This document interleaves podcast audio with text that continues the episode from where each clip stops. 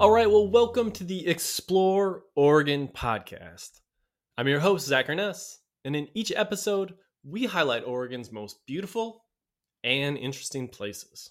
This podcast is brought to you by the American Forest Resource Council, supporting responsible forestry on public lands throughout the Pacific Northwest. Learn more at amforests.org.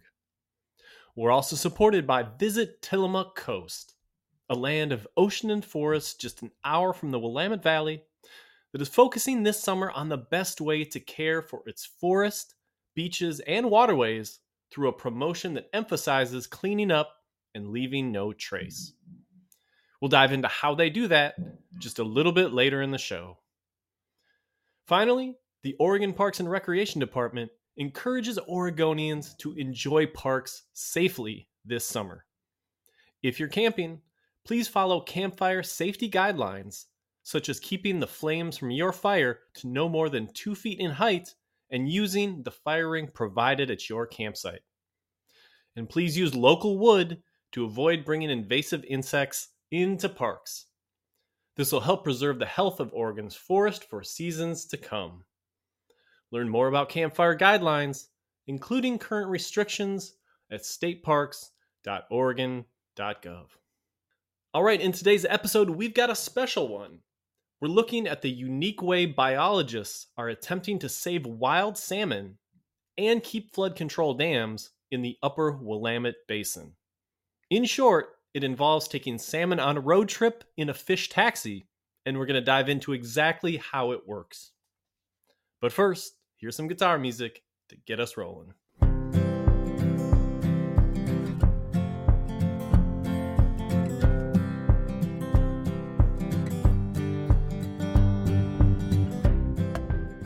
Right, in this episode, we're going to do something that is just a little bit different. It's based more on some in depth reporting that I've been doing. And the focus of this is going to be on a multi billion dollar plan that aims to do two paradoxical things.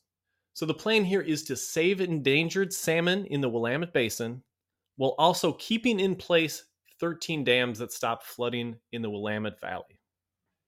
See, dams and wild fish do not coexist well, and that is particularly true in the Willamette Basin, where dams block 70 to 100% of spawning habitat in tributaries like the Santiam, the McKenzie, and the upper Willamette. If you're a fish that needs to migrate from the river to the ocean and back, having giant impassable dams, you know, it's a major problem. To get around that, fish biologists actually take wild salmon on road trips around the dams.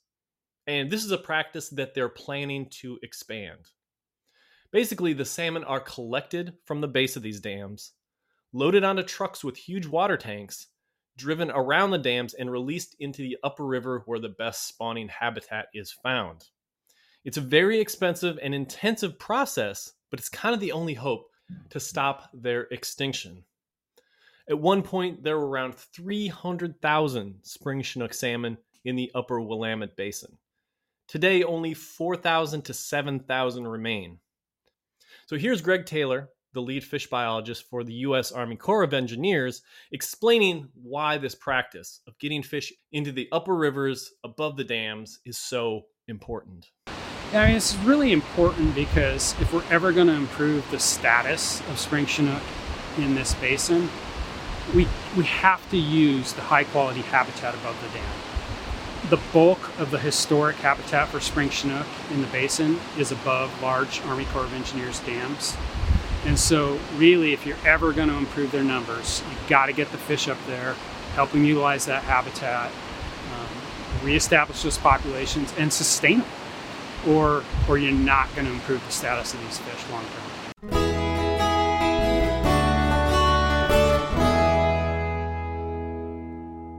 But okay, let me step back a little. So, over the past six months, I've written a bunch of stories about the future of water in the Willamette Basin. The Army Corps of Engineers is in the process of deciding how to manage 500 trillion gallons of fresh water. That's trillion with a T. And this is in Oregon's most populous region. So it's a big deal. And in a nutshell, this process comes down to this idea of, for lack of a better term, our quest to have the best of both worlds. Or, you know, if you're a little more cynical, having our cake and eating it too. This is something that I think about a lot in reporting on natural resources. And in a simplistic way, what I'm talking about here is this idea that we want wood for houses, but we also want forests and old growth trees. We want smartphones and electric cars, but we also don't want to mine special places where the materials for these devices might be found. We want affordable food, but we don't really like industrial farming. Like it's possible, but it's hard. And it's about how you split the difference and how much money you're willing to spend. So in this case, we put up 13 dams from around 1930 to 1960. And the whole point of them was to stop catastrophic floods in the Willamette Valley so we could build the cities we wanted to build. The dams also provide hydropower and reservoirs for recreation, irrigation, and drinking water. So, Salem, for example, gets his drinking water from the North Santiam River because that's cleaner than the Willamette. But without Detroit Reservoir, it couldn't do it. Like if Detroit Lake wasn't there storing water, Salem would not have enough water for its population at this point. So we want these dams, but we also want wild salmon. They're a foundational part of indigenous societies. They're on the Oregon license plate. They're good to eat. They're good for the economy. Everybody loves wild salmon that swim from the ocean, return to spawn, and repeat that life cycle. And they're protected under the Federal Endangered Species Act. But it's just hard to have both, to have the best of both worlds, to have our cake and eat it too. And that's what the Corps is planning to try and make happen in the coming decade by moving these fish above the dams and then getting them back below. And that's how we get to the fish taxi or the fish bus or the fish Uber, whatever you want to call it. I traveled with the Army Corps to two different sites Cougar Dam on the South Fork McKenzie and Fall Creek Dam on Fall Creek, where the fish were moved in this way that they call trap and truck. And Taylor, the Corps biologist, talked about why this process is so necessary. Yeah, it's it's a salmon bus trip, a, a salmon Uber. I mean, they're not paying for a ride, but I mean, this is a highly modified system, right? I mean, this is this is not the Willamette River of 300 years ago, or 200 years ago, or even 100 years ago. It is it's a highly modified system. Our dams, because of their flood control mission and the, the operation for, for flood control, where they, you know, can change elevation by up to almost 200 feet in some cases annually they don't allow for volitional ladders, you know, ladders where fish could just swim on their own over the dams. It's just not possible. So we're in a situation where we have to intervene and we do this thing called trap and haul, where the fish are trapped, we load them on a truck, and we, we transport them on upstream as quickly as possible and let them, you know, let them do their thing, let them complete their life cycle. Okay, so we're going to take a quick break to hear from our sponsors. But when we return, we'll travel on the fish taxi on the salmon road trip and see how it all works. So that's when we return.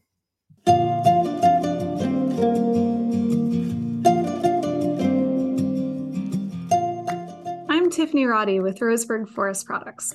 As a professional forester, I was drawn to Oregon by the trees and the vastness of Oregon's majestic outdoors. I'm proud to work for a family owned, fully integrated wood products company with a deep commitment to our industry and our communities. Roseburg's sustainably managed timberlands are open for recreation and provide natural wood products that help make people's lives better from the ground up. We are proud members of AFRC, sponsor of the Explore Oregon podcast. Learn more at amforest.org.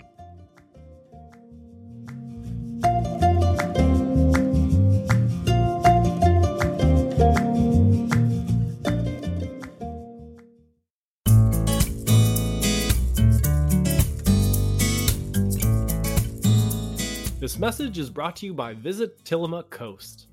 On the Tillamook Coast, we've cared for our forest, farmlands, beaches, and waterways for generations.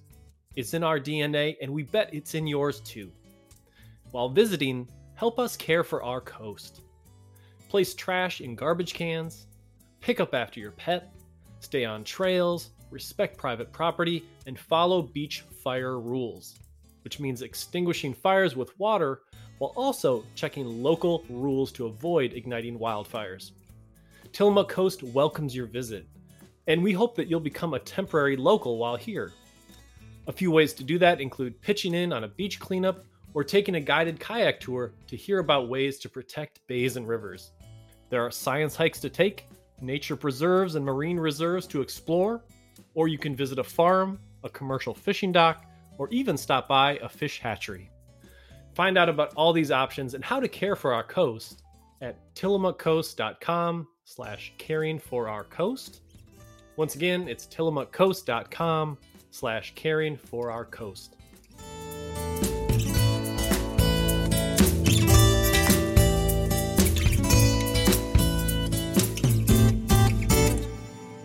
Okay, welcome back.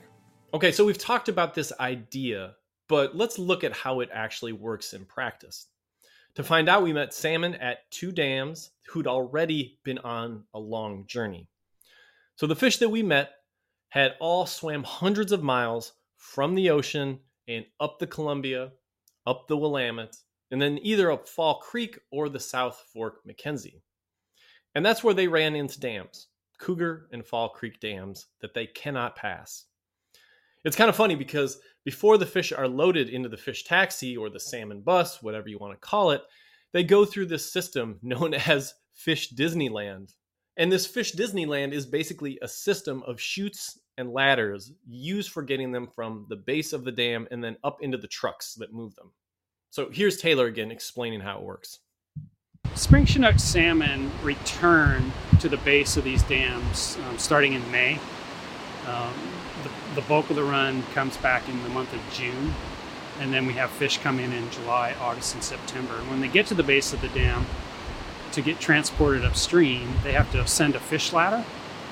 They get trapped, and then um, we start to process them by operating a flume that helps them come out of the trap down to a place where we collect them, we anesthetize them, we collect data, and then ultimately they're loaded on a truck and transported above the dams and released upstream.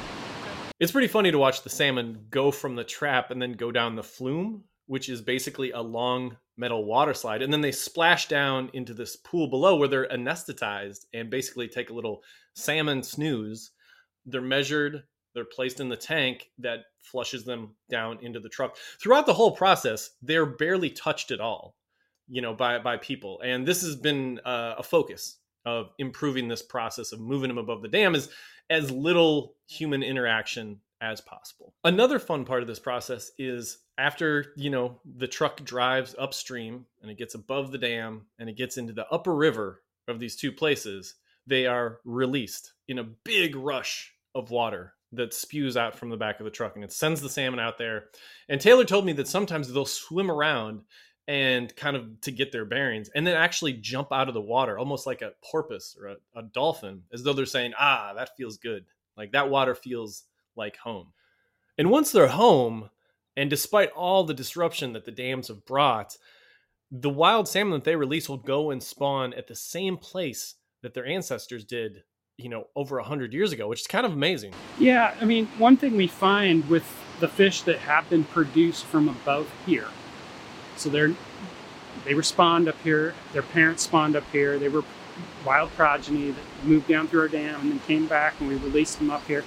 One thing we find is they go back to the exact same habitats that were hot spots for wild fish before the dams were in place. Identically.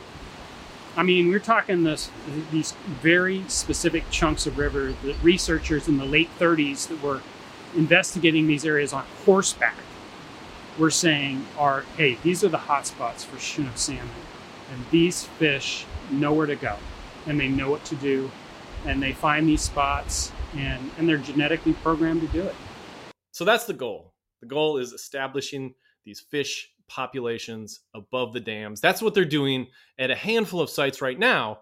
But to improve the numbers into the future, there's this huge investment being proposed right now that would build more fish taxis and more fish Disney worlds to increase the number of wild salmon above the dams and put them in places like Quartzville Creek, uh, the Middle and North Santiam rivers, the upper forks of the Willamette. In some of these cases, there has not been a salmon population up there since the dams.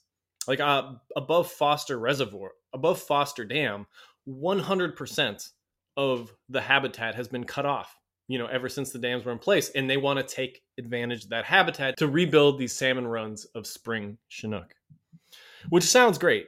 But there is a twofold catch here. First, doing this is extremely expensive.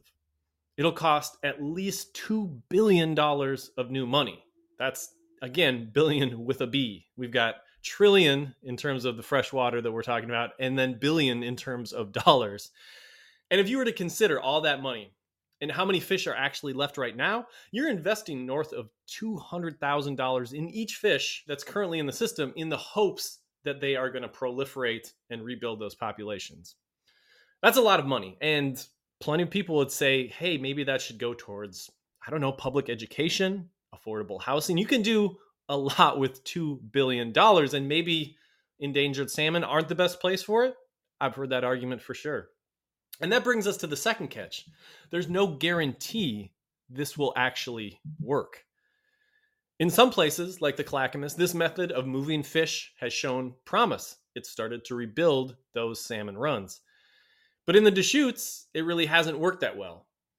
And it doesn't even take into account all the things that might torpedo salmon that have nothing to do with dams, from the ocean heating up due to climate change to them just being eaten by sea lions on their return journey.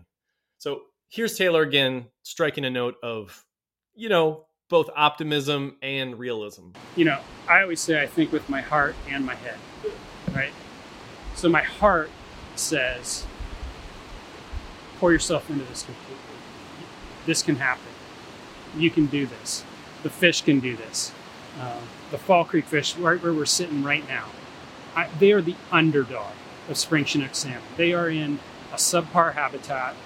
They're hanging on. They're making it happen. And then there's my head. You know, my head knows all about the challenges that these fish that they face. Climate change, harvest, impacts of the hatchery programs, our, our system of dams and the hydropower system and, and the influence that has, which is huge predation in the lower river from seals, from smallmouth bass, you know, and it just kind of goes on and on and on. So that's the head part, right, where I'm going, well, this is going to be tough. But my heart, I always want my heart to win. Okay, so like I said, there's a lot more to this story. And if you're interested, you can read all of my reporting on this subject in the Statesman Journal or registerguard.com on our websites. And again, I'll put links to all the different reporting I've done on this on the webpage for this podcast.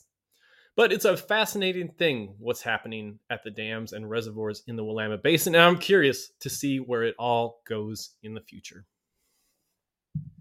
All right, well, that's about all the time we have left in today's show. If you liked what you've heard, check out our catalog of more than 60 episodes featuring Oregon's most beautiful and interesting places at statesmanjournal.com slash explore along with Apple Podcasts, Google Play, Stitcher, and Spotify. We'd once again like to thank our sponsors, beginning with the American Forest Resources Council. AFRC supports responsible forestry on public lands throughout the Pacific Northwest for our environment, for our economy, and for the future. Learn more at amforests.org. We'd also like to thank Visit Tillamook Coast. If you want to plan a trip out there, you can check out their outdoor recreation map that shows all the places to hike, swim, boat, and camp. You can find that map at tillamookcoast.com slash recreation hyphen map. Once again, that's tillamookcoast.com slash recreation hyphen map. And thanks to the Oregon Parks and Recreation Department, which stresses the importance of recreating responsibly and leaving no trace in Oregon's outdoors. Thanks for listening, and we hope you'll join us next time for the next edition of the Explore Oregon podcast.